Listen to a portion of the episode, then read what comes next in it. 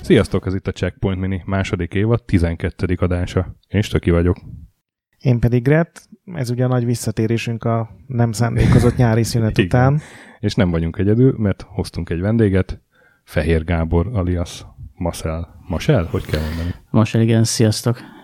Ugye az ő neve ismerős lehet egyrészt a Imperium Galactikából, meg mindenféle Digital Reality játékokból, illetve a PC Guru főszerkesztője voltál te, vagy mi voltál ott? Szerkesztő voltam, alapítótag, úgyhogy kezdetektől fogva az újság megjelenésekor, amikor papírformát öltöttünk, onnantól kezdve én is egyengedtem az újság útját. Sőt, akkor Guru, nem is PC Guru, rosszul Guru, mondtam. Igen. Meg Lemezguru. Lemezguru, Guru, és később PC erről, Guru. Erről fogsz mesélni nekünk. Rendben. Előbb azonban magyarázzuk meg kicsit ezt a hosszú született László, mert nem ilyen hosszúra terveztük. Én szerintem a te hibád volt. Szerintem meg az E3 szervezőinek a hibája. Mert ugye azt terveztük, hogy onnan egy szokott lenni jó kis retrosarok, onnan majd felveszünk egy adást, és idén nem volt retrosarok egyszerűen. Teljesen összeomlottunk. Igen, úgyhogy az Activision, az EA és jobb néhány cég mellett a retro is elhagyta az E3-at igen, idén. Nagyon szomorú fejlemény. Aztán akkor megpróbáltunk egy adást így kitalálni, hogy azt felvesszük, és amikor lehetőségünk lett volna, akkor valaki elfejtette elhozni a mikrofont. Nem mondom, hogy te, valaki. Nem kommentálom a helyzetet sem, megerősíteni sem, cáfolni nem tudom. Úgyhogy abban az egy órában inkább egy másik podcastet hallgattunk. Igen, ez. Dögmeleg autóban, de az is vidáman telt el. Viszont ebben a hosszú időben elég sok hír gyűlt fel, most csak 3-4 legfontosabbat választottunk ki, és inkább az elmúlt 1-2 hétből, mert azt úgyis mindenki látta, hogy mi volt E3-on, meg akkor milyen bejelentések voltak. A Pokémonnal akarod kezdeni? Essünk túl a Pokémonon. Megjelent, népszerű. Mindenki látta a Facebookon. Te játszol vele? Én kipróbáltam, megnéztem. És? Szerintem a cipőfűzéjét nem tudja bekötni egy Pokémon játéknak, egy rendes kézikonozonos Pokémon játéknak. Ez az én Lászlóm. De szerintem ezzel nincs ember, aki vitatkozna. Értem én, hogy aranyos, hogy ott így mászkál a szobában, vagy a kertben, de mint játékmenet azért ez így elég kevéske. Masel, és téged elkapott a Pokémon láz? Hát nekem még ugye a lájaim során volt szerencsém a Pokémonokhoz a Nintendón, és valójában engem nagyon megragadott, tehát igazából szerintem mindenki bérél egy ilyen gyerek, ami szeret játszani, és nem sokan vallják be, én bevallom, hogy igen, ez még bennem, még most is bennem van, bár nem a játékiparban dolgozok jelenleg, de azért nagyjából követem ezeket a fejleményeket, úgyhogy láttam ezt a Pokémon Go-t, és bevallom, hogy nagyon sokszor az embereknek nincsen igényük nagyon komplex dolgokra, csak arra, hogy kiszakadjanak a valóságból, és ez egy kicsit így ebbe az irányba tendál szerintem ez a Pokémon Go, úgyhogy hát ezek után majd kipróbálnak rendesebb, nagyobb, jobb, mélyebb Pokémonos játékokat is, de úgy összességében egy 5 percig, amíg néztem valakit, hogy majdnem neki ment a villamosan az öreg néninek is átesett rajta, addig nekem ez szórakoztató volt. Stöki, te? Hát én, nekem ez inkább közösségi élmény, mint játék egyébként, és nem azért nem játszom vele, mert ebből utálom, vagy ilyesmi, hanem nekem a videójáték az eszképizmus, nekem az, hogy bezárkozom a szobába, és végigjátszom a egyszemélyes játékot, és például nem is vavozok, meg nem is szoktam multizni. És hát a Pokémon Go az meg abszolút egy nem egyszemélyes játék, úgyhogy... De, teljesen egyszemélyes. Jaj, nem, hát vannak színek, meg csapatok, meg el kell foglalni, meg jöttek már oda hozzám, hogy segítsek a indexet befoglalni, meg mit tudom én. Komolyan? A vörös csapat. De miért itt az indexben van egy... Az indexben nagyon komoly kontingens van, igen. Ó. Ez így vicces, meg szórakoztató szerintem. Ezt a nyarat így elvitte a Pokémon Go. Arra kíváncsi leszek, hogyha nem tudom, eljön az november mondjuk, és szakad a havas eső, akkor hányan fognak még kimenni, még hogyha kijön egy patch, amihoz 200 új állatot. Szerintem rengetegen. Szerintem ez most úgy lesz sikeres, mint a Farmé volt. simán lehet, én ezekben a megtippelésében mindig kudarcot vallottunk, emlékszem még, amikor a DS meg a PSP között teljesen maga biztosan halottnak nyilvánítottuk a DS-t. Én örülnék neki, hogy a kicsit komplexebbé tennék, de hát aztán tényleg ez nem a tömegek igénye valószínűleg, ahogy mondtad, mert hát olyanok játszanak vele, főleg akik szerintem máskülönben nem játszottak Pokémonnal, meg lehet, hogy nem is ismerik, hogy mi ez. Koca Pokémonosok? A koca Pokémonosok. Kocemonosok? Térjünk is hát egy másik Nintendo-s hírre. Ez egy sokkal jobb hír lesz, én érzem. Megláttam a listát. A NES Mini? Vagy igen. Mini NES? Nem tudom, milyen során. NES Mini. Ugye ez egy novemberben érkezik egy $60 körüli kütyű, ami, ha jól vettem, külön lesz, mint a C64 DTV volt annak idején, hogy egy 30 játékkal előre csomagolt hardware. Mini-nesnek kinéző. 30 NES játék, úgy néz ki, mint egy mini-nes. Ami egyrészt tök jó dolog, másrészt azért láttam, hogy voltak cikkek, ilyen sírásra görbült szájjal írták, hogy nem lehet rárakni új játékokat, csak azt a 30-at lehet játszani. Igen, én nem tudom, a Nintendónak ez a szokása az ilyen régi játékokkal kapcsolatban, hogy néha kitálnak tök jó dolgot, mint volt ez a virtuál konzol, meg most ez a NES Mini, aztán úgy valósítják meg, hogy... egy kerítést felhúznak köréje. Aha, meg így a 10%-át talán elérik a potenciálnak. Igen, igen, és hát most is kb. Ez van, nem? Mert hát jó, 30 játék van benne, négy Mario, meg 2 Zelda, egy csomó ilyen alapjáték, de hát... de egyrészt még az alapjátékok is hiányoznak. Aha, igen, még azok közül is egy csomó. Másrészt meg ezek pont ugyanazok a játékok, amiket én már Wii U-n meg Wii-n megvettem. Ugyanúgy azok is HDMI-n csatlakoznak a tévéhez. Szerintem egy Super Nintendo-s válogatásnak sokkal nagyobb népszerűsége lenne, viszont ezt meg olyan mocskos olcsón adják, így viszonylag, hogy szerintem ebből is rengeteget fognak így karácsonyra kiszórni. Mindenki, aki annó játszott ilyennel, meglepi magát. Vagyunk, hogy te is megveszed, annak ellenére, hogy itt finnyogsz. Ez majdnem biztos, de pont így mondhatom el a véleményemet őszintén. Na akkor most egy nem Nintendo-s hír. Fallout 1.5 Resurrection. Mondd ez neked valamit? Annyira, hogy elolvastam, amit írtál lelkendezve, hogy... mert én is most hallottam róla először, de hogy ezt 2003 óta csinálják. Ez nagyon durva. Még jó retro műsorunk van. Még jó retro műsorunk van. Akkor jelent meg a Falloutnak az editora, meg mindenféle dokumentációja, és lelkes csehek szabad idejükben elkezdtek csinálni egy modot. Várjál, 2003 óta csinálják? 2013-ig csinálták, tehát 10 évig csinálták, akkor kiadták csehül, és aztán elkezdték lefordítani angolra, és most elérhető már angolul is. Ez egy olyan mod, ami gyakorlatilag egy ilyen új Fallout-nyi játék. Fallout 2-höz kell fölrakni, és akkor... és egy tök új sztori, tök új világ? Sztori, nem ugyanaz a világ, csak tök új sztori, új városok is vannak, igen, meg új karakterek, és... elképesztő mennyiségű időnek tűnik ez, hogy 10 évig csinálod, és utána 3 évig lefordítod. A rajongói elhivatottságnak a emlékműve az egész. Ezek az emberek hogy gyűlölhetik a Fallout 4-et, meg a 3-at? De ugye, hát figyelj, de nem adták fel, mert megcsinálták az angol verziót. És pozitívak a visszajelzések? Olvastál valamit? Nem olvastam ilyeneket még, de... mondjuk erre nem lehet negatív visszajelzés. Én szerintem ki fogom próbálni. Hát figyelj, tök ingyenes egyrészt, másrészt a Fallout 2-nk minden verziójában működik, azt olvastam, tehát Steam-es, GOG-os, gyári, akárhogy van meg, azt felrakod, és ott egy Fallout 1.5. Hát ez egy jó hír. De tényleg próbált ki, mert akkor ezt nem sokára megbeszéljük. Komolyan mondtam, hogy ezt ki fogom próbálni. De nagyon, nagyon jó. Na de te is hoztál valami ilyen régi játékos hírt. Én csak annyit, hogy fölkerült egy ilyen nagyon részletes, ilyen retrospektív, interjús, beszélgetős dolog az Indiana Jones kaland játékok közül. Ugye volt a Fate of Atlantis, ami nem a filmen alapult. Az Indy 4 a játék.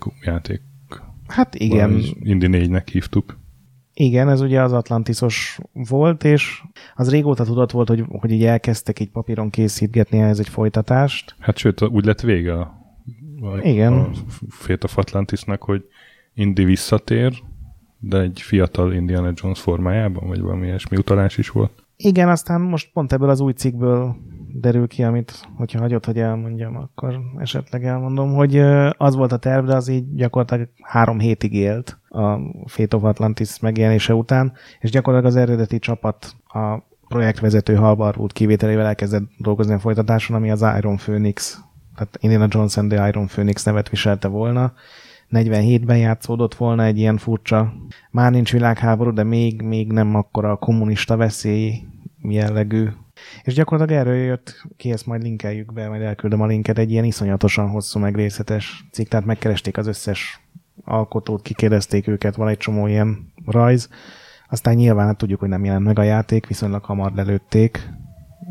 Igen, és 99-ig kellett várni egy újabb Indiana Jones játékra, az Infernal Machine-re. Hú, az nem volt jó. Nem. De egyébként most, hogy a biztos hallottad, hogy a Disney elkezdi szórni a Indiana Jones filmeket is. Igen. Gondolom, előbb-utóbb lesz játék. Boldog vagyok. Még azt mondjuk el, hogy ugye játékként ez nem valósult meg, de képregénybe kiadták. Igen. A Iron Phoenix-et. A Dark Horse Comics. Igen, ők adják ki most az Overwatch képregényt is, ami egy multiplayer shooternél úgy meglepő. Nem olvastam, meg biztos jó, csak olyan furcsa. Na, szóval olvassátok ezt azikat, mert tényleg érdemes. Igen. Belinkeljük. Hálás téma cikkről beszélni egy podcastben. Úgyhogy inkább beszélünk egy újságról, a Gururól.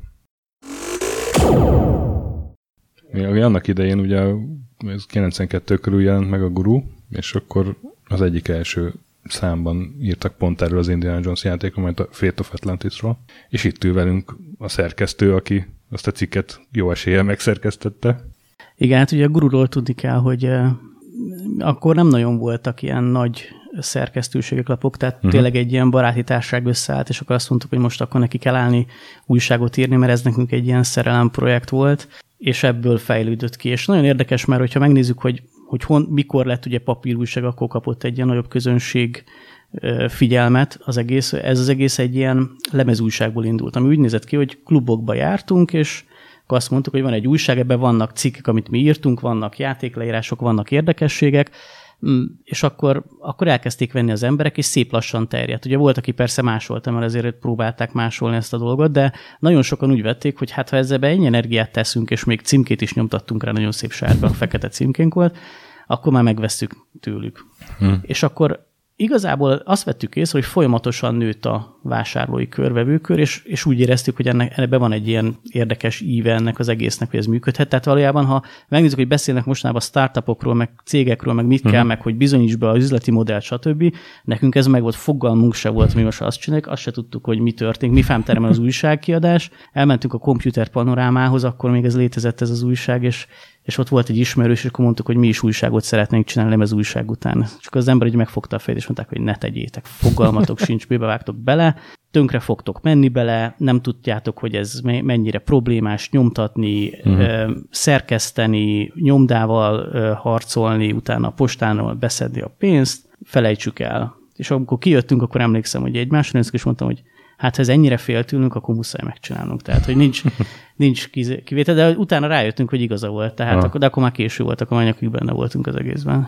És a Lemezguru az mennyi idővel a Papírguru előtt indult? Vagy hány számot ért meg előtte, vagy nem tudom. Elég sokat, tehát igazából talán 89-ben indult, és akkor emlékszem még ilyen, mi is hasonlóképpen, mint a csehek csináltuk ezt a lemezújságot, amire így utalt. Tehát, hogy éjszakai őrségbe, meg mindenféle számítástechnikai boltokba kaptunk kölcsön gépet, hogy azon összerakhassuk, meg nem tudom. Tehát, éjszakai, hogy van, mint éjjeli őrként? Éjjeli őrként, igen. Akár a gurú cikkek, meg így van. Tehát, hogy körülbelül így készült ez, indult.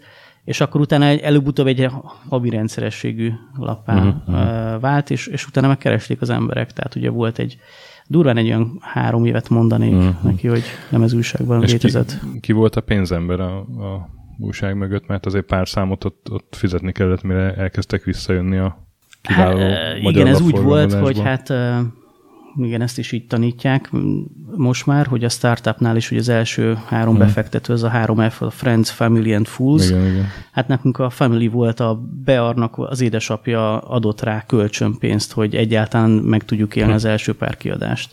Úgyhogy tényleg ez egy ilyen családi vagyon volt, amit beleraktak abba, hogy ez működni fog. Tehát egy eléggé bátor bevállalás volt akkor.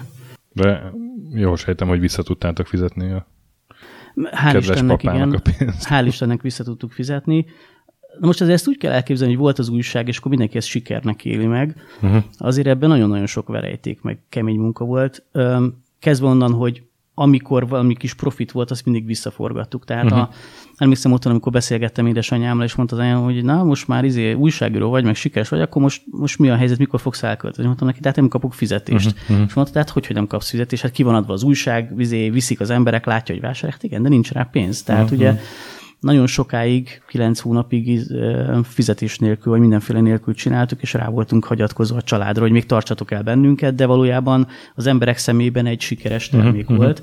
Ez nem mindig jár kéz a kézben ugye a sikeresség, meg a pénzügyi siker. Sokan ezt így élik meg. Szerintem a cseheknél is ez lehet, hogy bizonyos emberek szemében sikeres, amit csináltak, de hát nem volt ez sikeres rögtön az első naptól, és hát vissza kellett fizetni a pénzt, meg fel kellett készülni arra, hogy mi úgy működik, folyamatosan emelkedtek a papírárak. Tehát ugye az újságnak az árát nem tudtuk ahhoz igazítani mindig, egyszer talán lehetett árat emelni egy évbe, de azért ott eléggé horror dolgok történtek, a posta is emelt jutalékot, stb., és akkor így mindig újra kellett terveznünk a pénzügyeket.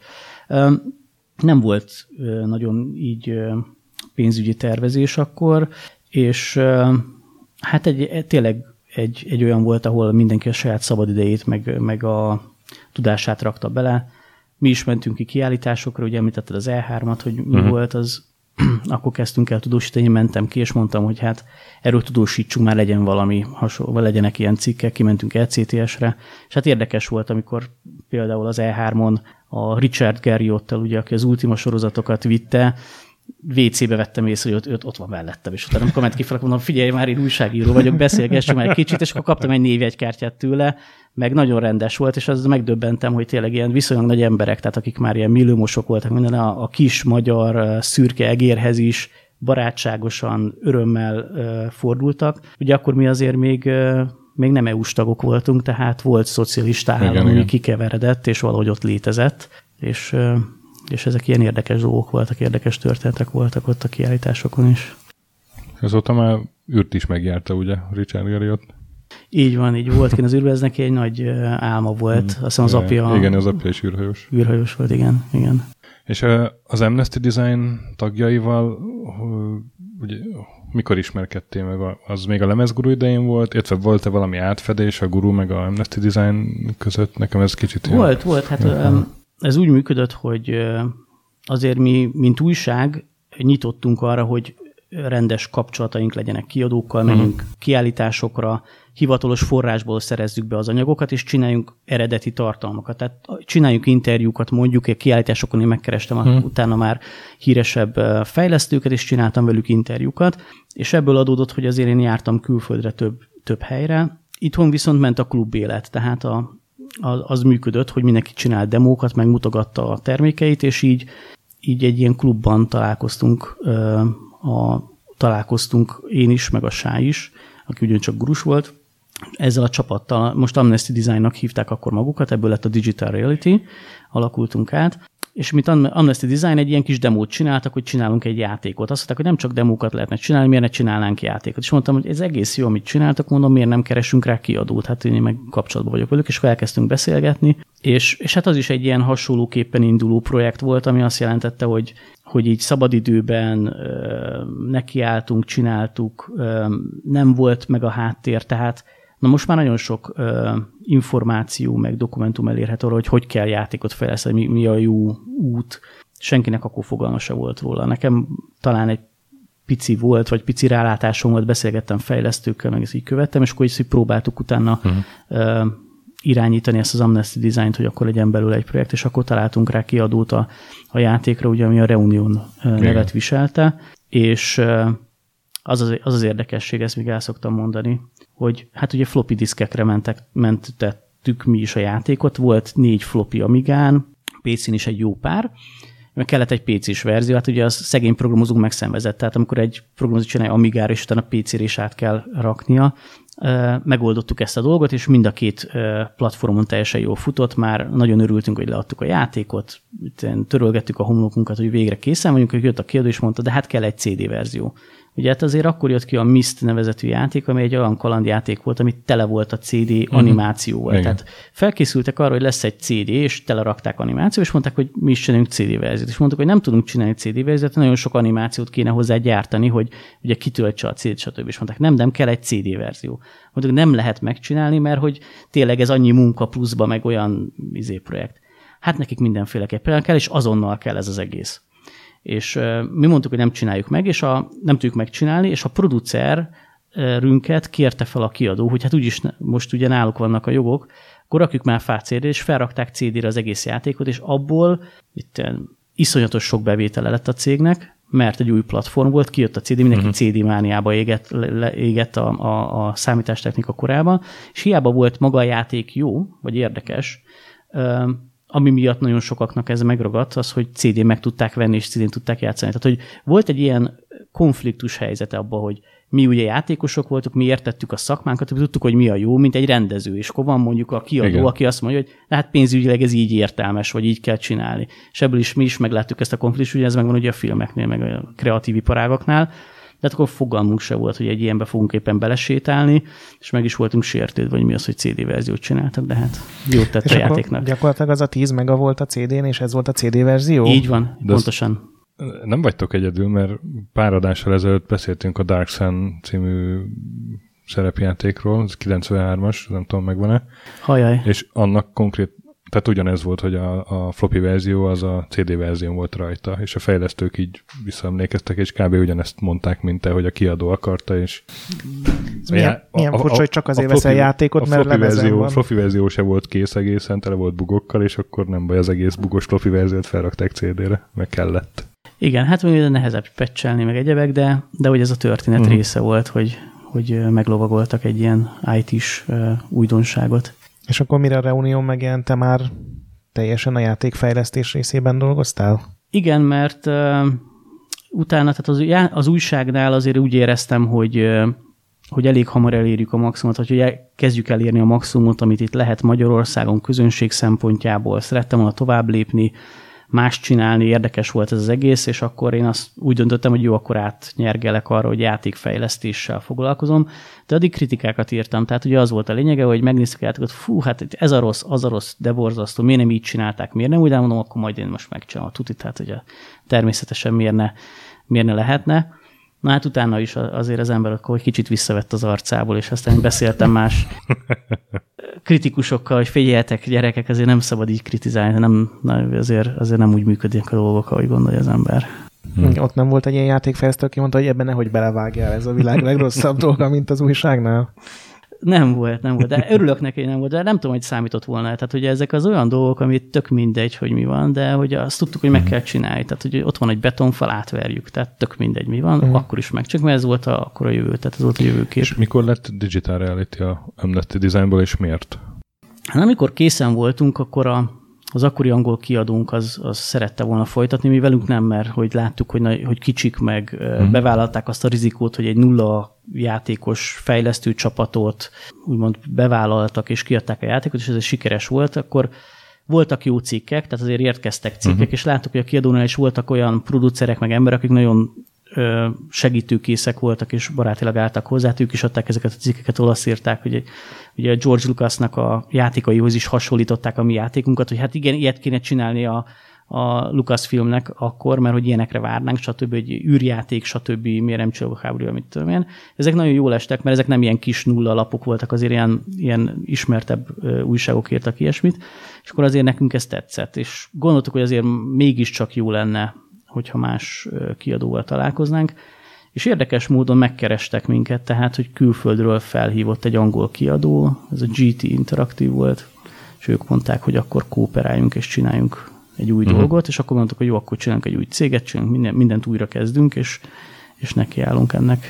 És akkor miért lett Digital Reality a cég neve? Egyszerűen húztatok egy vonalat?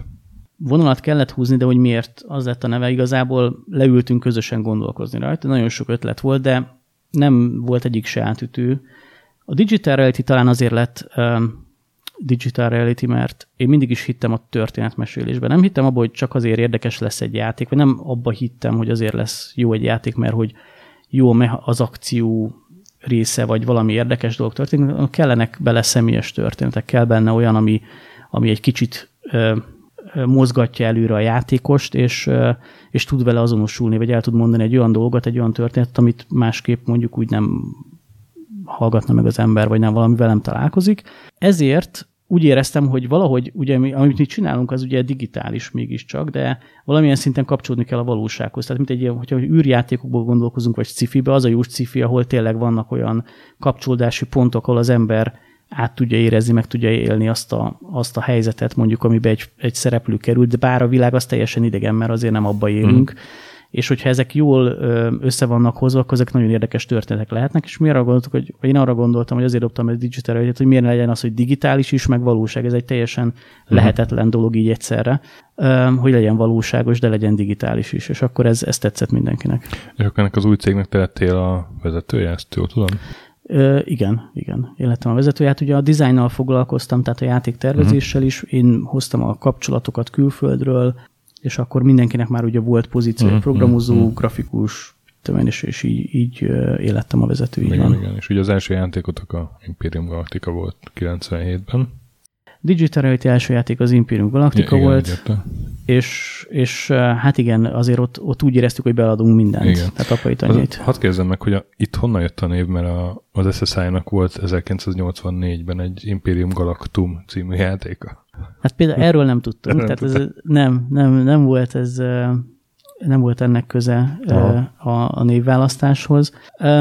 Ezt is így közösen leültünk, eldöntöttük, hogy mi legyen, és én azt mondtam, hogy legyen egy olyan, amely kicsit egy ilyen űreposzra hajaz, és legyen egy ilyen latinos neve, hogy utaljunk vissza egy ilyen galaktikus birodalomra, ami épül, úgyhogy szerintem azért valamennyire más volt, mint a többi, vagy az ismert játékok, amik általában ilyen űrrel kezdődtek, vagy... Abszolút jó név volt szerintem is. De... És egyébként, amikor a GT Interactive jelentkezett, ők azt mondták, hogy akkor a Reunion féle dolgot kéne csinálni, csak nyilván nagyobbat. Tehát ezt ők hozták, vagy ti akartatok egy űr?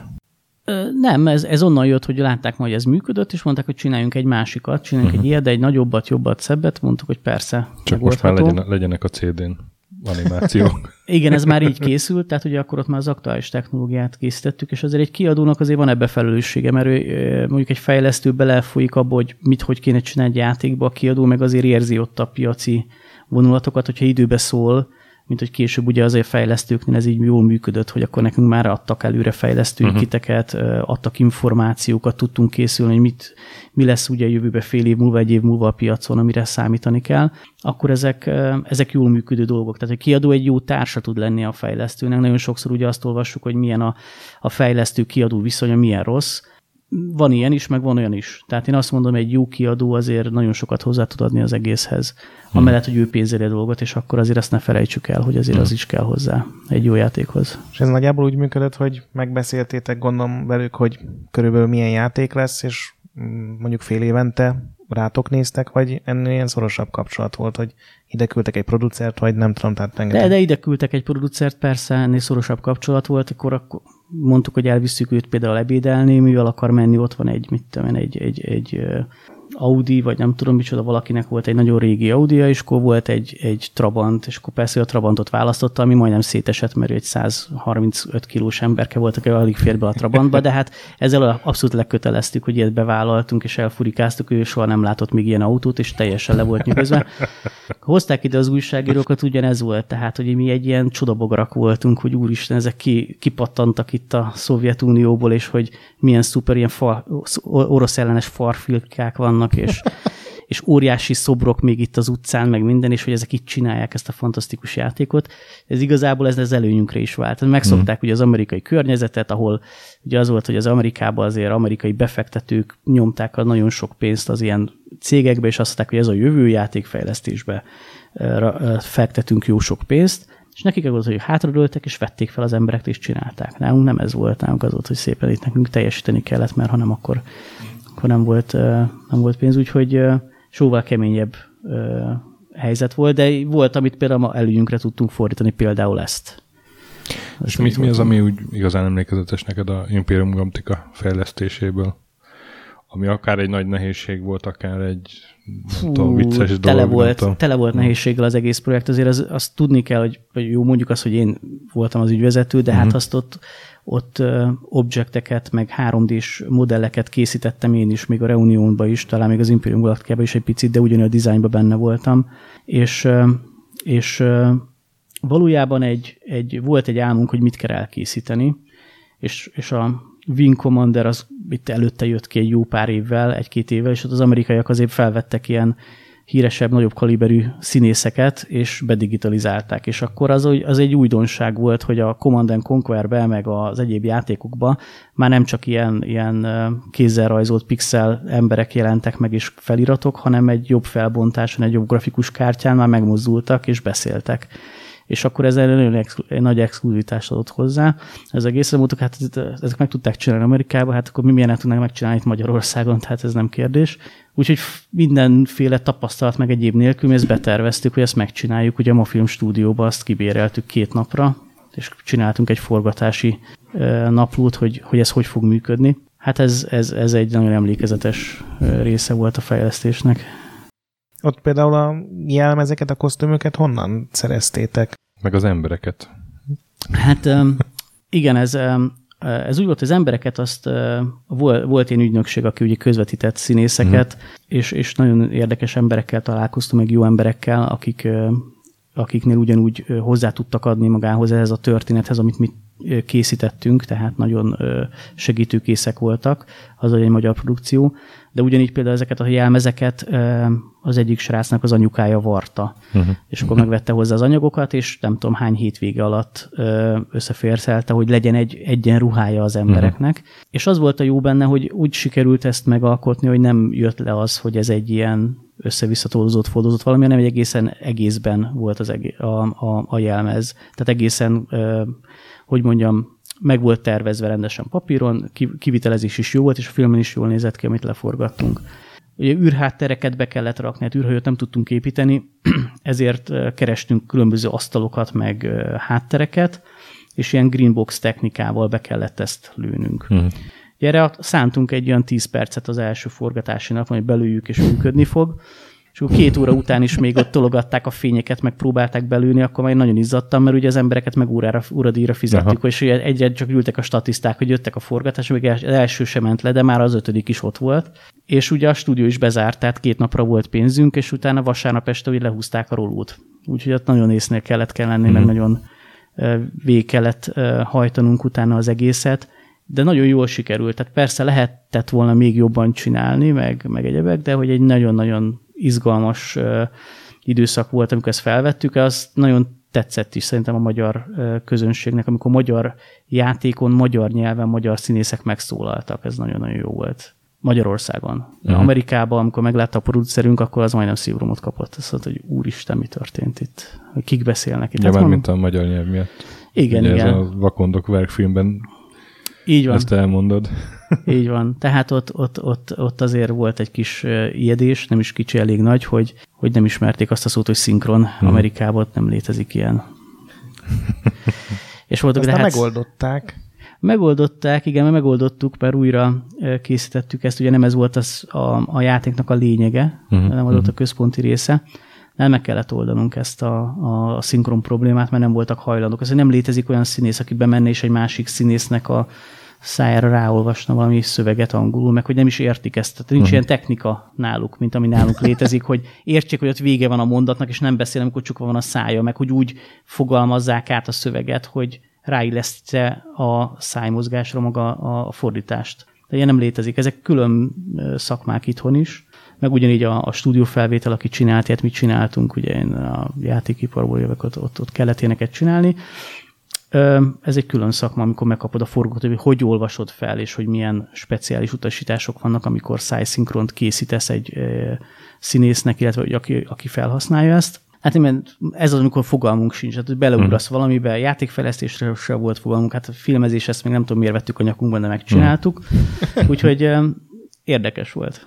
De a második részt viszont már ennek ezzel a tapasztalattal gazdagabban készítettétek, tehát ott más volt a fejlesztés, úgy flottabbul ment, vagy Abszolút. Professzionálisabb, hát, nem tudom, hogy mondjam. Mindenféleképpen.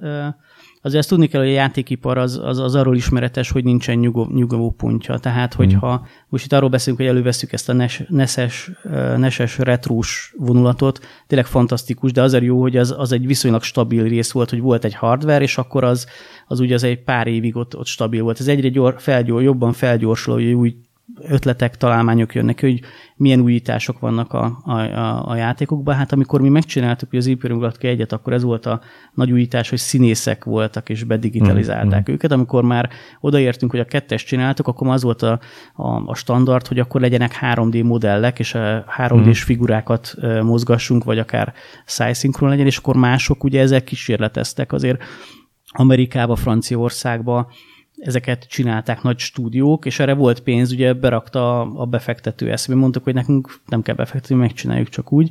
És így vannak azért trükkök, meg ügyes dolgok, hogy lehet úgy összerakni egy játékot, hogy tényleg egy komplett és jó játék legyen. És így hogy nagyon hasonlítson mondjuk egy nyugati játékhoz, de nem kell mondjuk tényleg 100 embernek rajta lennie. De amellett azért mindenkiben volt egy ilyen nagy adag, hát hogy mondjam, elkötelezettség, egy vágy, hogy megmutass, hogy mit tud csinálni. És ez igaz volt a grafikusra, a zenészre, a programozóra. Nem lehet azt mondani, hogy most egy játékdesigner megmutat, ez így lesz, és akkor az volt a végleges, hanem azért mindenkinek volt ráhatása magára a termékre, és ez nagyon jó volt, szerintem nagyon jót tett a terméknek, illetve emlékszem, hogy sokat vitáztunk a grafikussal, hogy ennyi animációt nem kéne már beletenni, mert egyszerűen nem jutunk majd a végére. Ez az egyre, vagy a kettőre is igaz volt, hogy nagyon pontosan kellett terveznünk ezeket a dolgokat, mert nagyon sok ötlet meg elképzelés volt, ami nem került bele a legvégül a játékba, de emellett ugye nekünk azért le kellett ezt szállítani záros határidőn, nem volt 13 évünk, mint a cseheknek, hogy megcsinálják ezt a modot, a játékot. Még az első rész megjelenésére térjünk vissza, az hogy éltétek meg, vagy milyen volt a véghajrá, az ilyen, ez a szokásos, már napi 15 órát dolgozik mindenki, vagy az ilyen nyugisabb volt kicsit? Mennyire volt hajtós? Hát nagyon hajtós volt. Ez jellemző szerintem minden ilyen játékszoftverfejlesztésre abból az időből, mert szerintem most is jellemző nagy szoftverfejlesztésekre, de nagyon hajtós volt. Hát ugye azért elkezdtük számolni, hogy hány hiba jegy van, vagy elkezdtük nézni, és akkor ilyen 50, 100, 150 a első pár napban. Aztán a végén, amikor 5000 fölött voltunk, akkor leálltunk a számolással, hogy annyi hibát javítottunk ki. De hát ugye ezek a bugok, ezek nem olyanok, amit az ember beletervez, hanem olyan jellegű összeakadások, meg egyebek, ami a része a játékfejlesztésnek. És hát amik közben javítod a bugokat, közben te változtatod a játékot is. Tehát azért ez nem úgy működik, hogy kitaláljuk, hogy ez így lesz, mint mondjuk egy kalandjátékba, és akkor le lehet programozni, meg le lehet rakni a grafikát. Hogyha stratégiai játékról van szó, nagyon sok olyan apró ilyen pótméter van, amit ugye be kell lőni, hogy érdekes legyen, jó legyen. Na most, amit egyet elállítunk, 2 másik már nem érvényes, meg az egészet egy komplex rendszerbe kell látni, de közben javítjuk a hibákat. Tehát lehet, hogy kijavítasz egy hibát, és attól nehezebb lesz a játék, vagy könnyebb lesz. De ezzel párhuzamosan kell ezt az egészet belőnöd, és ez rendkívül nehézzé is teszi. Illetve amint javítgatsz ilyen pótmétereken, meg egyebeken, előjöhetnek más hibák, amik azelőtt nem léteztek. Tehát ez egy nagyon hosszadalmas, egy folyamatos dolog volt, így egyszerre csinálni. Biztos vannak rá most már technikák, hogy lehet ezt még jobban megoldani, párhuzamosítani ezt a kettőt, de akkor szerintem ahhoz képest, amilyen méretű, meg nagyságú projektet csináltunk az Imperium 1-2-vel, azért ezeket jól sikerült megoldani. Ez főleg elkötelezettségből adódott, meg az, hogy tényleg itt az egész csapat mellett állt a projekt mellett maximálisan. És gondolom, a GT Interactive is elégedett volt, hogyha azonnal készült a második rész. Igen, elégedett volt. Ugye a GT-nek azért voltak nagy játékai, tehát azért a Quake, amik ott kijött, vagy az Unreal Tournament, meg egyebeket, vagy Unreal, ami akkor kijött, az ő termékeik volt, tehát azért azok mellett mi azért nagyon pici pontok voltunk, így összességében.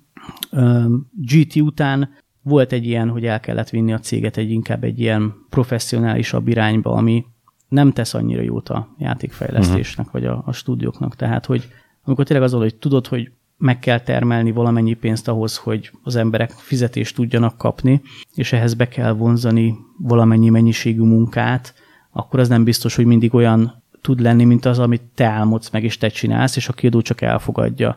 egy idő után már a kiadók azért már konkrétabban mondták, hogy hát igen, az kell most, hogy most már jól csináltatok űrjátékot, de most kéne majd második világháborús játék, most azok mennek. És akkor volt olyan kiadó, aki olyat kért tőlünk. Ja, és ezért jött az a korszak aztán a DR életében, hogy jöttek a világháború stratégiák?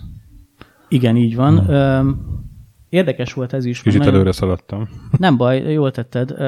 Érdekes volt ez is, mert ugye azért tényleg azt be kell látni, hogy azért lelkesedésből ezek nem mennek túl sokáig. Tehát vagy elkészítesz egy játékot, és akkor kiélted azt, hogy tehát önmegvalósítást véghez vitted, de azt meg nem biztos, hogy megfizetik, és akkor előbb-utóbb mi is áttértünk a professzionális útra, hogy tényleg egy professzionális cég szintjén működjünk, egy nagyobbak lettünk, többen lettünk, és azért akkor ott vagy, mint ügyvezető, akkor felelősséget érzel arra, hogy tényleg ezt végig is vidd azt, hogy az embereket, akit felvettél, azoknak legyen fizetésük. Na, de tényleg visszamegy Imperium Galactica 2 megjelenése, 99. Ugye az 1 meg a 2, az mind a kettő sikeres játéknak mondható. Nem tudom, hogy az eladások azok milyenek voltak. Az egyik volt fejlesztő, egy korábbi cikkhez nekem azt nyilatkozta, hogy 1 millió példányszám ment el a 2-ből összesen. Ez egy reális szerinted, vagy te hogy emlékszel el? Hát azért azt tudni kell, hogy a kiadásban is, hogy most mi mennyi ment el, az, ami tényleg számít, az amikor megjelenik a játék, és az elkövetkező fél év, vagy egy év, amikor teljes áru mondjuk a játék. Aztán utána szépen csökkentik az árakat, meg aztán elkezdődik ilyen cover disknek is leadják magazinoknak, akár, ahol még a példányszámok ezek nőnek, tehát hogy ha elértünk ilyen számot, én nem tudom, de hogy ez már eléggé a vége fele lehet, tehát hogyha összességében nézzük az eleinte, hogy az a felfutás, hogy ment, azért Magyarországon nagyon jól működött, meg még Európa más országai is jól működött, meg működött ez az egész, de nem volt az a nagy durranás, mint mondjuk akár, amit az Unreal tudott hozni, amihez mondjuk azért beletettek egy hatalmas marketing büdzsét, mert olyan nagy volt a fejlesztési költség is, hogy ott már időnként fogták a fejüket, hogy ezt muszáj lesz most nagyon nagy sikerre avanzsálni, és akkor még bele is rakták az összes marketing büdzsét abba az egybe, és így nálunk nem volt ez, de volt persze nekünk is marketingünk, meg jó volt a kiadónk, de hát nyugaton nem volt ez ez az óriási siker, mint ezek a nagy játékok, amiket tudtak termelni. És még a fejlesztésről hadd kérdezem meg, hogy tényleg láttátok, hogy elkapják a viszkist? Micsoda? Ezt hogy érted? Melyik részben? Ezt olvastam egy ilyet, hogy az irodátok az ott volt a viszkis lakásával szemben, és ezért láttátok, amikor jöttek a rendőrök a viszkis rablóért. Hát voltak érdekes dolgok. De akkor ez nincs meg ez a sztori? Hát olyan van meg, hogy mi le is fotóztunk egy olyat, aki tolvajkodni akart ott a környéken, és beküldtük a rendőrségnek, és el is tudták kapni az embert. Tehát, hogy mi pont fentről éppen nem ott dolgoztunk, és sikerült ilyen fotót készítenünk. Viszkissel mi volt, ez egy jó kérdés. Erre így nem emlékszem ennyire konkrétan, de lehet, hogy... Ezt valami régi cikkben találtam, de hát akkor ez a jó ezekben a retro dolgok, vagy lehet így emlékezni dolgokra, és nem biztos, hogy megmondják, ez így volt, vagy nem. Na, akkor viszont amire biztos emlékszel, a BAFTA díj.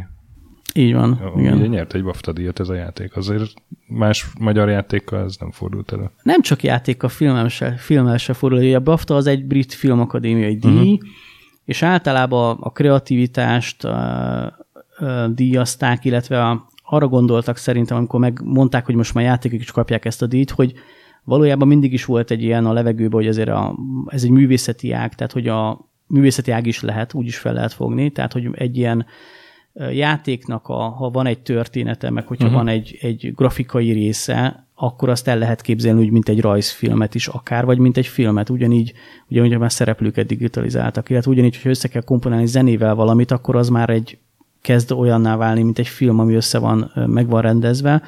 Mellette, hogyha majd van története, meg mondjuk mondani valója, akkor már egyre közelebb kerülhet ahhoz a réteghez, aki filmeket is néz.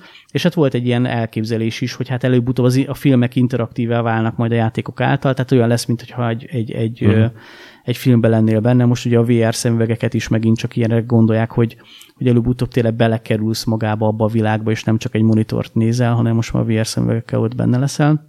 A BAFTA díjat azért alapították, hogy amellett, hogy filmeket meg a művészeket díjazzák a játékfejlesztőket is. Azért Angliába, ez egy angol díj, azért leginkább angoloknak adják, tehát így európaiak nem nagyon számíthattak bármilyen sikerre. mert a britek azt mondják, hogy hát akkor a brit játékfejlesztést azért támogatják az, hogy elismerik a és még egy külön, még egy olyan kategória is van most már, hogy a legjobb brit játék. Tehát ami a pofádlanság teteje. Tehát most a legutóbbi BAFTA díjasokról én írtam a cikket pár hónapja, amikor jött, és minden második az brit volt, de tényleg nagyon aránytalanul magasak voltak a britek, miközben egy csomó, tehát a Witcher például ugye kiváló lengyel abszolút, játék, az elől is nem tudom, több kategóriában elvitte van mindenféle brit indie játékok, és akkor következő kategória a legjobb brit játék. A pofádatokra szakad. Szerintem ezzel nincsen baj, én elkörülök, hogy ez egy külön kategória. Na de hát, hogy ebben a mezőnyben sikerült az Imperium Galactica 2. Így van, hát ugye fura volt, mert indítottuk ezt az egészet, és kaptunk egy telefonhívást utána, hogy tényleg kint leszünk-e a díjátadón személyesen. És akkor ez így gondolkoztam, hogy azért nem biztos, hogy így felhívják az embert, hogy most jó, vedd meg a jegyet. Gondolkoztam, hogy hát, ha van esélyünk, és akkor hát ezzel maradék pénzünkből megvettük a repülőjegyet, kimentem, hogy mégiscsak hogy lesz, mint lesz.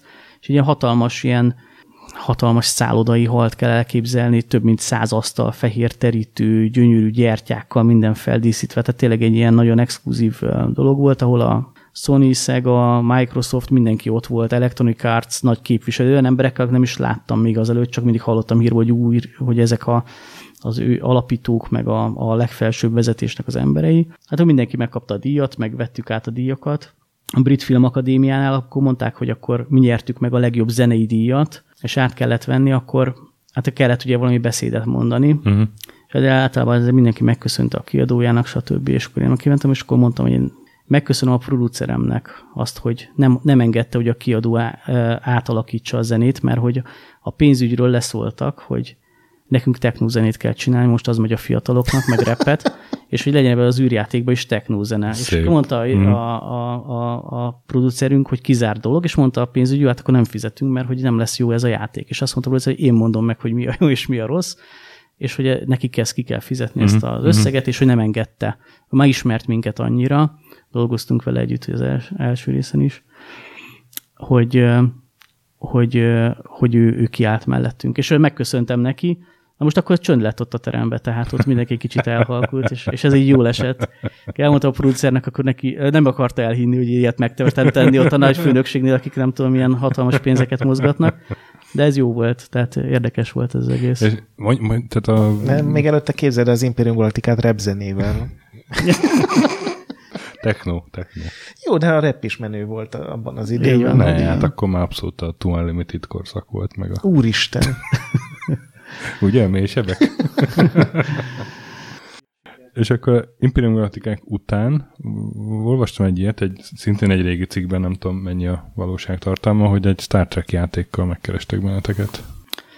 Hát igen, beszéltünk, vagy nem tudom, voltak ezek, az Indiana Jones-nál is volt ez, hogy a játék, ami létezett, aztán mégse létezett, vagy nem jött ki, úgyhogy erről így nagyon hivatalosan nem beszélhetnénk, de valójában azért eljutott oda, hogy egy nagy amerikai kiadó azt mondta, hogy itt Magyarországon készüljön a nagy amerikai Star Treknek a következő része, ami játék lenne. Ez ugye az Activision volt. Így van, az Activision volt, és nagyon közel, hát már dolgoztunk a játékon, amikor végül is ott volt egy probléma, jogi probléma arról, hogy akarják folytatni, és mint a filmes szerzőjogokat birtokló céggel, és így nem sikerült ebből egy nagy sztorit kerekíteni, de nagyon tetszett nekünk magukba ez a fejlesztés, és meg az irány, úgyhogy az egy újabb, úgymond ilyen sikersztorivá válhatott volna. Azért ezt látni kell, hogy azért persze, amikor visszaemlékszik az ember, megnézi, akkor mindig azt látja, hogy fú, milyen jó volt, és kaptunk BAFTA-díjat, és akkor azért vannak mindig hullámhegyek, hullámvölgyek, tehát hogy ez is így. De hát az, hogy benneteket kerestek meg egy Star Trek játékkal, a nagy Activision, hát az nyilván jelentett valamit. Persze, abszolút. És abszolút hát ahogy mondod, ez akkor ilyen szerzőjogi okok miatt jósult csak meg. Így van. Viszont akkor jól tudom, hogy a Volkeren kezdtetek dolgozni. Volt Volkeres játék is, az például... Ez ilyen nagyon rejtélyes projekt, és nagyon kevés infó van róla, és azt remélem, hogy most mondasz egy kicsit többen.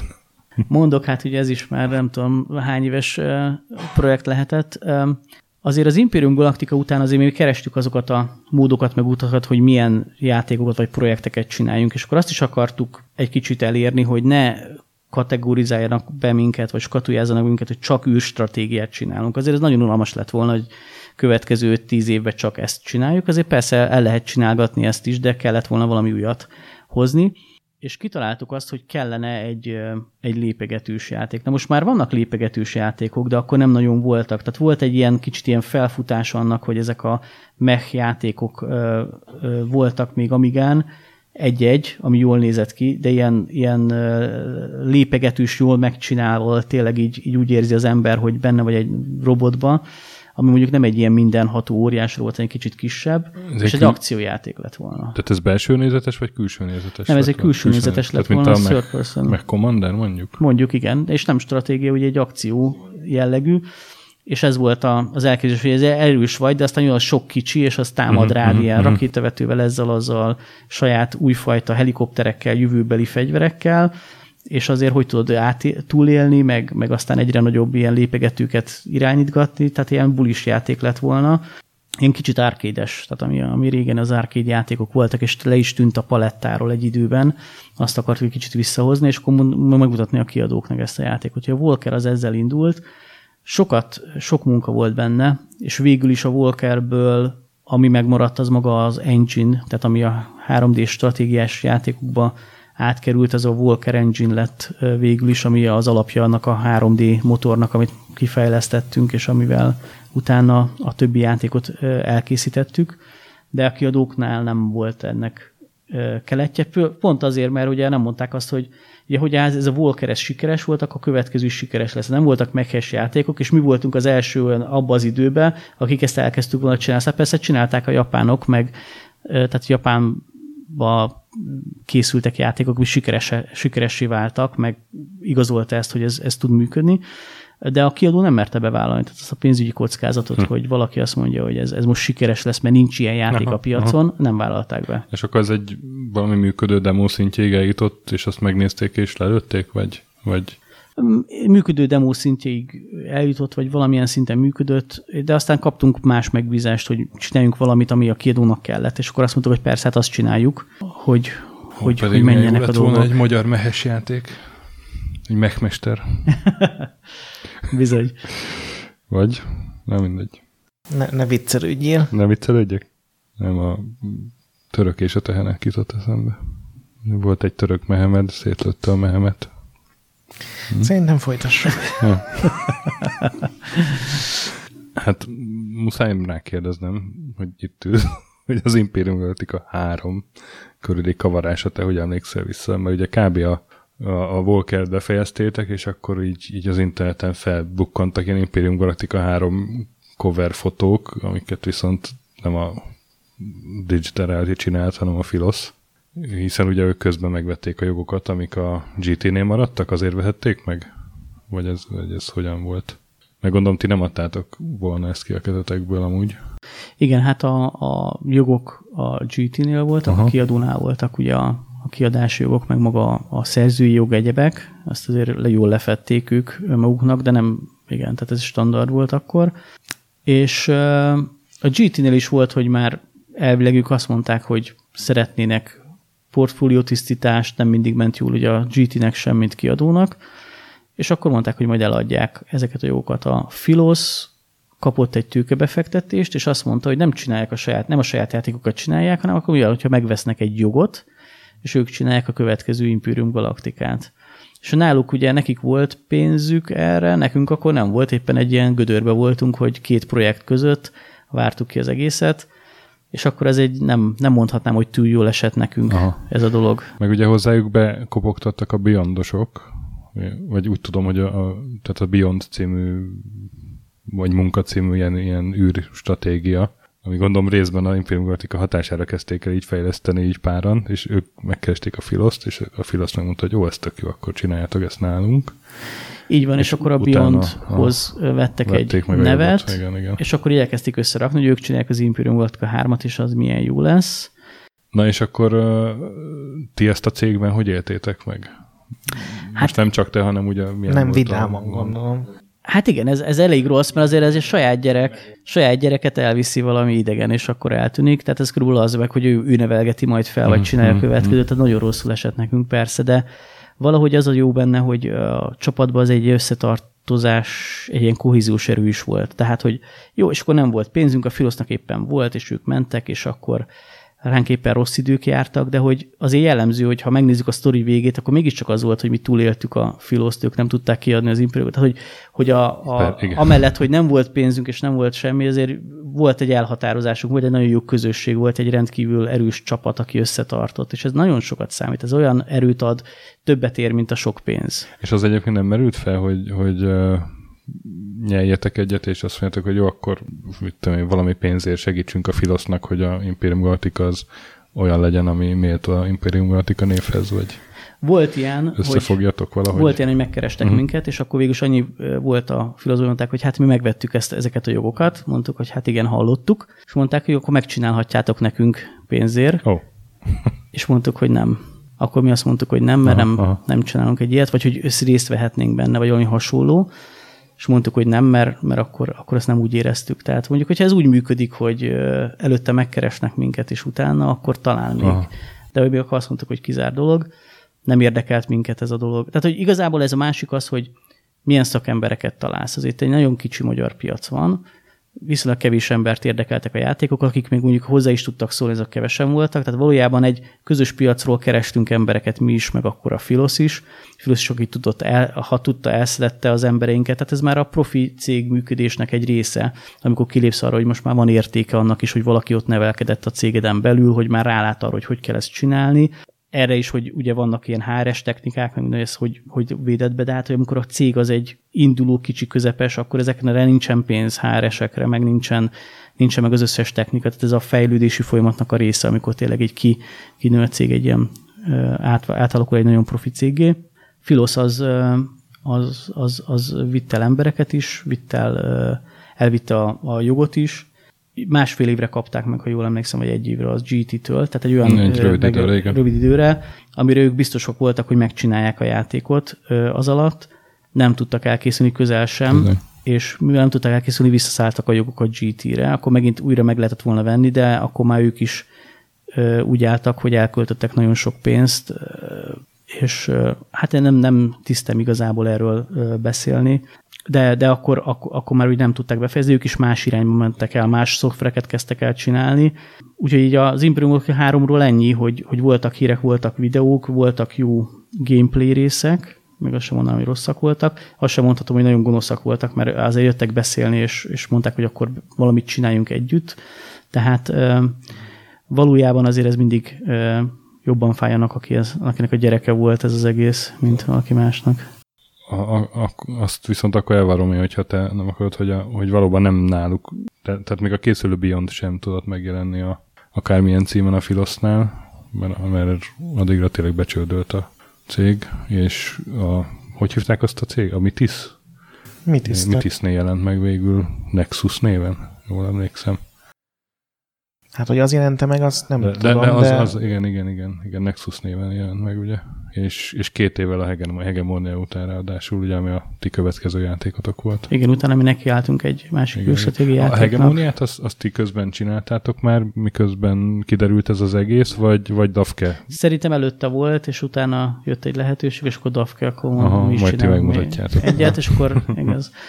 Hát valójában ami nagyon nagy csapda egy ilyen játékfejlesztésben az, hogy ahhoz, hogy jó legyen egy játék, azt mindenki alábecsüli, hogy mennyi időt kell még eltölteni azzal, amikor kész vagy mindennel, hogy ez jó legyen, hogy csiszolgassad, reszelgessed, szépítgessed.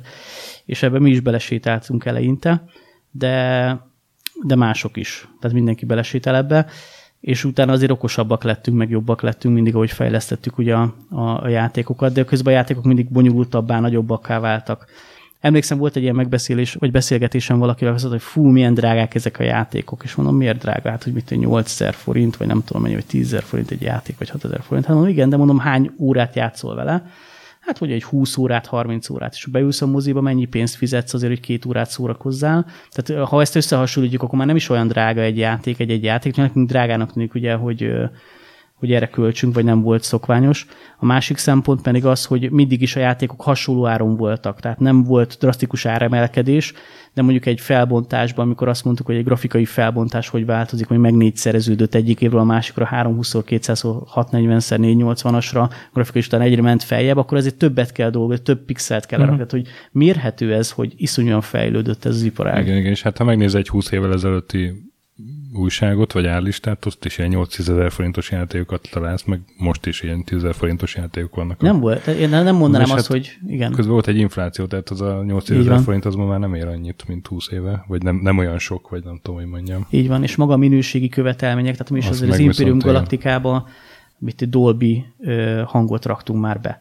Tehát ugye nem csak arról szólt, hogy megcsinálod a hangot mondjuk, és van egy sztereó hangod, és akkor az belövöd, hanem akkor már Dolby 5.1 is volt benne a CD verzióban. Azért az nem volt egy kis munka, meg hangstúdió, meg költség, meg egyéb, és az mind benne van ebbe a 10 forintba. Úgy, mint ahogy multiplayer is benne van, amit tudom, hogy te nem szereted, és aki éppen mondtad, hogy ez borzasztó. Nem, én, hogy is mondjam, tehát nem az én kikapcsolódási formám.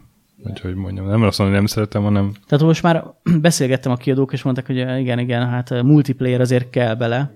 És kérdezte, hogy miért kell bele? Tehát mi az, amiért azt mondod, hogy kell? Az, hogy mert automatikusan 5-10%-kal kevesebbet ad minden újság, hogyha nincs benne multiplayer. Tök mindegy, hogy illeszkedik a koncepcióra, mert teljesen mindegy, hogy mennyire jól maga a single player. Kapásból le fogják pontozni 5-10%, és azt nem engedhetik meg, mert egymáshoz képest viszonyítják a játékokat, amiket készülnek el, és azért jó értékelést kapjon egy játék. De szerencsére össze elértük általában jó értékeléseket. Tudom, én ezektől elhatárolódom, ezektől az újságoktól. Mert az viszont meg szörnyű, amikor látszik, hogy tök alibiből kerül be a multiplayer, és igen, de csak azért, hogy legyen. Volt legalább kétszer ilyen hullám, amikor tényleg mindenben multiplayer-t raktak. És valószínűleg azért, mert éppen akkor a Quake meg az Unreal Tournament népszerű volt, és akkor azt hitték, hogy minden más is népszerű lehet, de szerintem ez sosem az újságok meg a játékosok felől jött, hanem ez a rakjál bele technózenét, mert most az a menő, ugyanez a rakjál bele multit, mert mindenki quakeezik. Jó, de kalandjátékot csinálok. Ez a kiszámolja ott 3-4 ilyen a videójátékokkal testközelben esetleg kevésbé foglalkozó businessman, hogy most itt összeadja, hogy 3, meg 4, meg 5 olyan sikerjáték is van, ami open world, és akkor a 6. fejlesztőinek megmondja, hogy akkor open world legyen ez mindenképpen, és akkor elkezdenek jönni az open world játékok. Ez a fura az egészben, hogy szerintem az ilyen kreatív iparágban, mint film vagy játék, így nem lehet megmondani, mi lesz a következő siker. Lehet azt, hogy egy jó, talán ez a rendező talán sikerre viszi, de sem mindig garancia rá, hogy egy jó rendezőre teszel sok pénzt, és akkor azt a következő film siker lesz. Ugye, hogy milyen téma lesz, ami sikeres, vagy mi lesz, ami sikeres lesz. És ezért ugye a játékokban is próbálják limitálni a rizikót, és azt mondják, hogy jó, hát akkor tegyünk bele ezt is, azt is, amazt is, akkor hát ha majd valami bejön. De valójában én is ugye nagyon sokat foglalkoztatott egy ideje, még a játékfejlesztés után is az, hogy mitől jó egy játék. Tehát, hogy mi az a pont, amikor azt mondjuk, hogy ez ettől jó a játék, vagy mi az, amitől tényleg érdekessé válik. És éppen ezért a World of Warcraft-tal is elkezdtem játszani a nagy multiplayer játék, hogy mi az, ami jó benne. És abban fantasztikus ereje van annak, hogy van egy közösség, ami megtartja ott a játékosokat. Tehát most lehet azt mondani, hogy nem is annyira érdekes már a játék, de már nem azért lépek be, mert jó a játék, hanem azért, mert találkozok ott Stökivel, találkozok ott Bélával, és tudom, hogy neki például élmény is az egész, és közösen élményeket átélünk. Tehát az, amikor közösen átélsz egy élményt, bemész egy moziba, és hangosan felrögnek sokan, lehet, hogy te is azért nevetsz azon a poénon, mert jön egy ilyen közösségi érzés. Ezt meg tudja adni egy multiplayer. Na most ezeket nem biztos, hogy kibontotta már minden pénzügyes vagy döntéshozó a fejébe, hogy mik azok a pontok, amik jók lehetnek, és hogy kéne ezt így összerakni ezeket a játékokat. Van, amikor ráhagyják a fejlesztőre, és akkor általában jó döntést hoznak, mert a fejlesztők azért elég elvakult, és különleges állatfaj, hogy ezekre azért rá tudnak érezni, de nagyon sokszor meg nem, vagy valamikor ráhagyják mondjuk egy designerre, aki ilyen, hogy mondjam, éppen egy ilyen, kiszabadult egy ilyen oktatásból, vagy egy ilyen önképzőkörből, vagy valami, és ő megmondja, hogy mitől lesz jó. Azért már ezen túl vagyok ezeken a korokon, vagy korszakokon. Na, szóval 2002 Hegemónia, és aztán te nem sokkal utána elmentél a cégtől, ugye? 2004 körül. 2004 körül én elmentem, akkor volt egy lehetőség átmenni egy... És miért hagytad ott a DR-t annyi év után? Ez egy jó kérdés, ezek mindig személyes döntések. Én utána a Disneynél elkezdtem dolgozni, a Walt Disneynél egy magas pozícióba, egy részleget vezetni, és valójában egy teljesen más dolgot csináltunk, online, mobil, tartalomfejlesztés, weboldalak, teljesen más dolog. És vagy úgy éreztem, hogy amikor ez megjött ez a lehetőség, hogy ott van egy fordulópont, és akkor éreztem, hogy vagy ezt elfogadom, és akkor egy új irányba elmegyek, vagy itt maradok, és ezt csináljuk, és azért azt én éreztem, hogy azért ez a játékfejlesztés egyre nehezebb szakma, mert a kiadóknak a száma csökkent, a fejlesztők száma nőtt, és mindig folyamatosan vitték ugye a dolgokat a kiadóknak, és nagyon sokszor már olyan cégek, vagy akár távol-keleti cégek, ahol viszonylag olcsó munkaerő, sok embernek ki tudott ülni, akár pénzt is tudtak szerezni, befektetőket is, és Magyarországon nem volt nagyon sok befektető. Angliában támogatja az állam a fejlesztést, Magyarországon nem támogatja az állam a fejlesztést, Franciaországban is támogatja az állam a játékfejlesztést, mert bevételei vannak, tehát kimutatható a forgalom egy nem olyan nagy, de már szignifikánsabb bevételt generál az államnak, és a fejlesztőket támogatja. Ugyanígy kreatív iparágnak gondolják, tehát hogy ezért is kapnak szubvenciókat.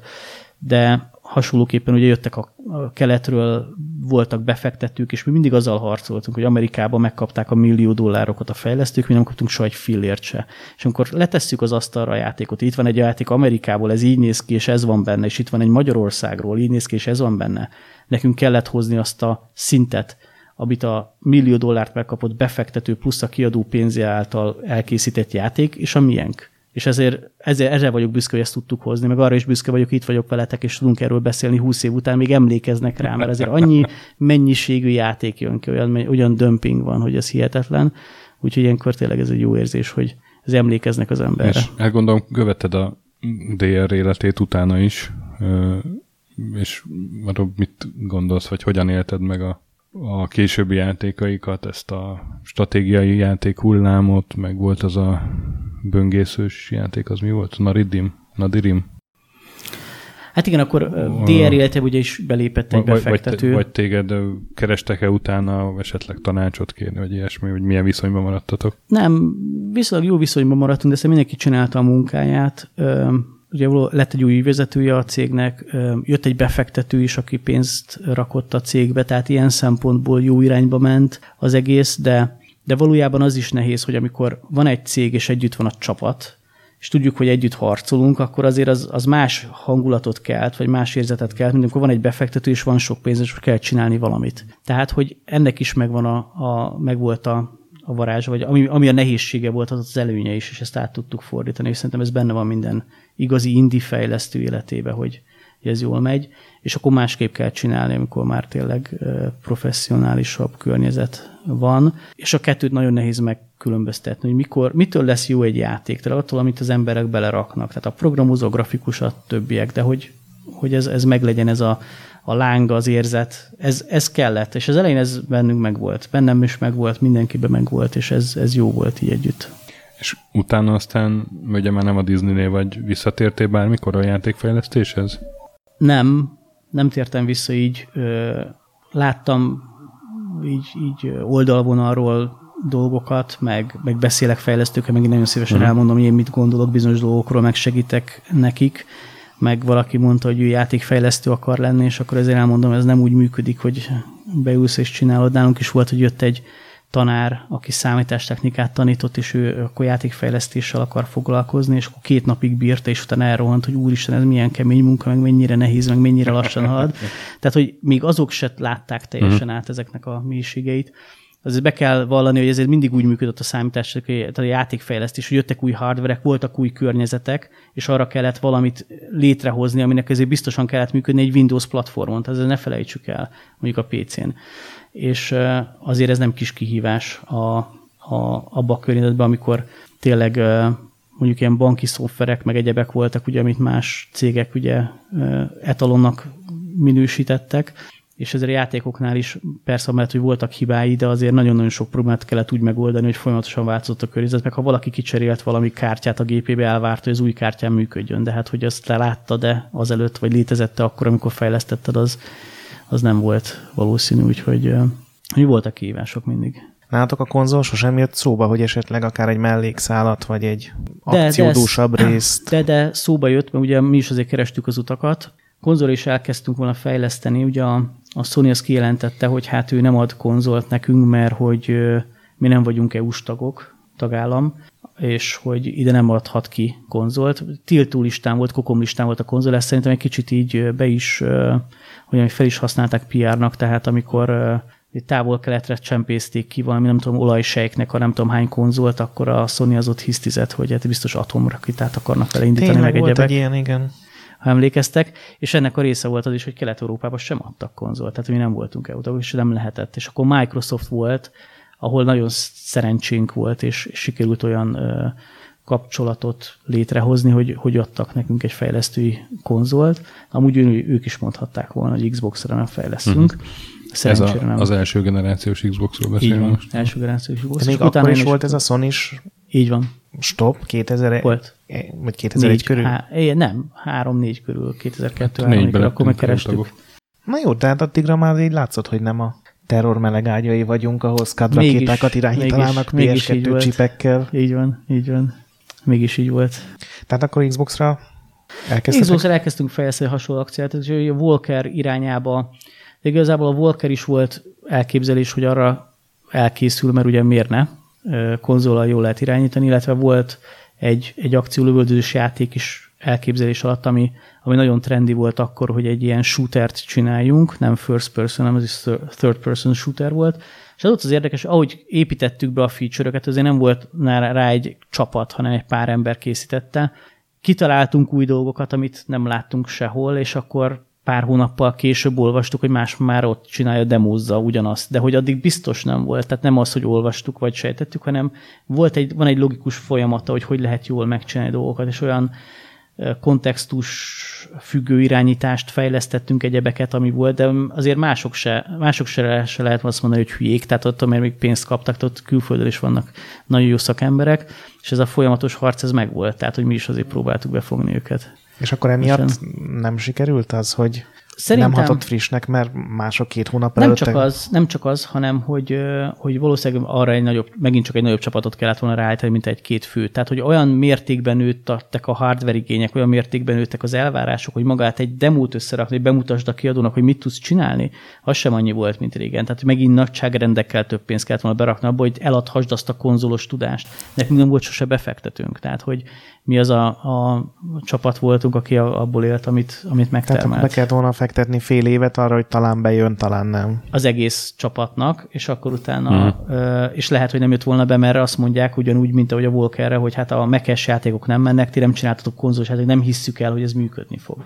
Ott nagyon-nagyon komoly kontrollok vannak egy ilyen konzolos dolognál, tehát ott is nagyon sokat számítanak a kapcsolatok, hogy a kiadó kiadja azt a játékot, tehát az, hogy megtörténjen a szállítás. Igen, és aztán ugye megjelent a Mech-Assault, ami egy külső nézetes mehes akciójáték az, így van, volt. Így van.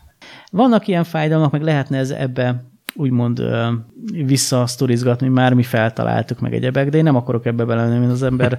Biztos vannak más életében is ilyen dolgok, de én a jó dolgokra szeretek emlékezni. Igazából amit felértékelődik, azok az emberi kapcsolatok ezek után. Tehát, hogy amit tényleg így közösen végigéltünk, közösen megcsináltuk, azért ezek jó bulik voltak. Hát gondolom az ilyen demózós, klubos korszakból így a Imperium Galactica 2 megjelenésig az egy elég durva út volt így a professzionalizmus terén. Tehát egy elég sokat változott az, hogy ti hogy dolgoztatok szerintem. Nagyon sokat változott az is, hogy mi hogy dolgoztunk, ugye a piac is változott közben, a mi kapcsolatunk a kiadókkal is változott, tehát nagyon-nagyon sok minden transformálódott, és nagyon jó irányba fejlődött. Ha akkor talán kapunk egy nagyobb tőkebefektetést, akkor lehet, hogy más irányt vesz mindenkinek az útja, de valójában így se volt rossz, mert azzal, hogy az Imperium Galactica 2-re mondjuk azt, hogy az volt a csúcs, azért nagyon fontos az, hogy valaki tudjon élni a csúcson túl is. Tehát, hogyha mindig valamikor lehet, hogy eléred a csúcsot, de hogy kell mindig tudni tovább lépni, és azért a játékfejlesztők többsége általában akkor tud tovább lépni, mondjuk egy Bullfrog vagy valaki, amikor kiadó megvette őket, és olyan pénzeket tudott belerakni, amivel mindig tudtak több emberrel vagy nagyobb új koncepciókat kidolgozni, És nálunk nem volt ilyen kiadó, tehát azért nem volt bátorsága azt mondani valakinek, hogy hát jó, még nem EU tagok, vagy majd tagok lesznek, és majd megvesszük őket, mi lesz, hogy lesz, mi a jogi környezet, ez hogy működik, mi van, ha ezek eltűnnek. Tehát nem volt ez a nagyon közeli kapcsolat, aminek meg kell lennie ahhoz, hogy ez bekövetkezhessen. Ki lehetett volna ezt alakítani, nem tudom, jó pár év alatt később, tehát 2004 után. Mi azért ezt akkor kezdtük, amikor olyan hőskor volt, és tényleg ilyen kis... Volt szovjet köztársaságbeli fiatal programozók, megcsinálják a tutit című dolog, és rácsodálkoztak külföldön, hogy ez így is lehet. A másik az, hogy talán egy kicsit mi másképp is láttuk a dolgokat. Tehát ott is volt egy ilyen irányvonal, egy ilyen fejlesztés irány, mint a Nintendónak van egy szabványa, meg nem tudom, és az amerikai, nagyon meg lehet különböztetni a japán fejlesztőknek a munkáit, az amerikai fejlesztők munkáit, és de vannak ilyen homogénébb részek. És azért mi is azért tudtunk új szint belevinni ebbe az egészbe, és ez talán érdekesen hatott, hogy megdöbbentek, hogy lehet ilyesmit is csinálni, meg olyasmit is csinálni indie fejlesztőknek, úgyhogy érdekes volt. És mivel foglalkozom most? Hát most üzleti szoftvereket fejlesztünk kiadóknak, és ilyen hát kiadó megrendelőknek, és a megrendelőkkel tartom én a kapcsolatot, mint account manager, úgyhogy ez is egy nagyon érdekes munka, meg egy nagyon jó projekt. Gondolom, szabadidőmben, főleg külföldre, nem? Külföldi cégeknek, igen. Szabadidőmben meg, amikor van időm, játszok. Gyerekeimmel foglalkozom, meg még amikor figyelem a játékokat, de nagyon sok időt el lehet ezekkel tölteni. Tehát. Tényleg?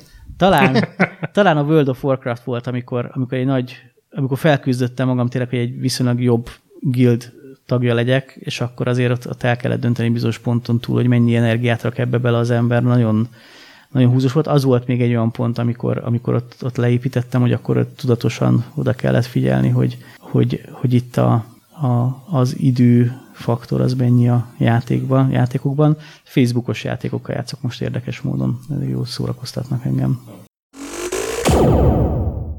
És azt minden vendégünktől megkérdezik, hogy mi volt az első játék, amivel játszottál? Emlékszel rá, hogyan találkoztál? Hogyne emlékeznék rá. Én nagyon fiatal voltam, 10 éves lehettem, és Franciaországban voltunk, és mentünk egy kávézóba, és ott ki volt rakva egy Pac-Man. Egy Pac-Man-szerű játék volt. Úgy nézett ki, hogy ilyen rabló ment, ugyanolyan pontokat kellett összegyűjteni pénzeket, és a rendőrök üldözték, de a Pac-Man volt, csak át volt skinezve. És megláttam, és egyszer nem hittem el, hogy ilyen létezik. Tehát, hogy ez valami, itthon még nem volt, vagy külföldön nem nagyon volt ez ilyen. Melyik évben lehetett? Ezt tudod nagyjából? 80-as évek eleje, közepe? 80-as években volt. 80-as évek elején láttam egy ilyet valamikor. És akkor emlékszem, hogy én azt teljesen hatás alá kerültem, és akkor eldöntöttem, hogy én ilyen akarok foglalkozni. És akkor mondták, hogy jó, hát majd elmúlik, most lázas ez a gyerek, meg nem tudom, de nem múlt el. Tehát utána jött az Ég-spektrum. Mondta az apukám, hogy miért akarsz az Ég-spektrumot? Hát mondom, mert ennél jobb gépet soha az életben nem fognak csinálni. Nézd meg, milyen fantasztikus tudása van 16 kilobájt memóriával, és 16 színnel. És azt mondtam, de hát több mint 16 szín létezik a világban. Hát nem gondolod, hogy megcsinálnak olyan gépet, ami esetleg több színt fog tudni, és mondtanak, hogy apa, ez kizárt dolog, minek több, mint 16 szín a világban. És így addig beszéltem, amíg ez meg lett véve. Úgyhogy így, igen, ez egy ilyen elhivatottság volt. És egy ilyen, igen, egy adott ponton megfogott engem ez a dolog. És már a Reunion előtt is elkezdtél esetleg így fejleszgetni így saját örömre, vagy belenyúlni játékokba, vagy addig csak idézőjelben csak ott az újságírás, meg a kritika, meg hogy játszottál velük, de nem nyúltál bele. Nem nyúltam bele, én a kritika volt, az újságírás volt, meg az, hogy ezt átlátni. Ami azért jó volt már, amikor a kiadóval beszélgetni kellett, és azt mondta, hogy miért ezt mi így akarjuk, akkor nagyon jól meg tudtam neki magyarázni, meg le lehetett vezetni dolgokat. Tehát, hogy nagyon jó volt ez a háttér, hogy én láttam. Azt is láttam, hogy mit csinálnak más kiadók, és próbáltuk ezeket összefogni, összeállítani. Tehát, hogy ez a háttér, az újságírós háttér, ez nem volt rossz ilyen szempontból. Meg az se volt rossz, hogy az újságírást olyan irányba vittük el, hogy legyenek direkt kapcsolataink kiadókkal. Tehát az is olyan volt, talán az én ötletem volt, hogy azt mondtuk, hogy ne csak azt csináljuk, hogy amit összeszedünk híreket, és akkor kinyomjuk, hanem legyenek konkrét, rendes kapcsolataink, és az is azért fejlesztette ezt a tudásképességet. Úgyhogy igazából ilyen szempontból az üzleti oldal irányába mentem el inkább, és valószínűleg ez jó, hogy ez így volt, és nem egy ilyen olyan ember, aki mondjuk így bele kell, hogy ássa magát a kódba, vagy programozásba, vagy a pályafejlesztésben. Hát Masel, nagyon szépen köszönjük, hogy befáradtál hozzánk, és elmesélted a Digital Reality fénykorát, lehet ezt mondani, és megosztottad el emlékeidet. ti pedig maradjatok velünk jövő héten is, amikor jön egy Checkpoint Mini, 2 hét múlva pedig egy másik vendéggel jelentkezünk. Igen, és azért nem tartunk még egy nyári szünetet. Valószínűleg. Addig is mentsetek sokat, főleg boss fight előtt. A Nagypixel gyönyörű. Sziasztok! Sziasztok!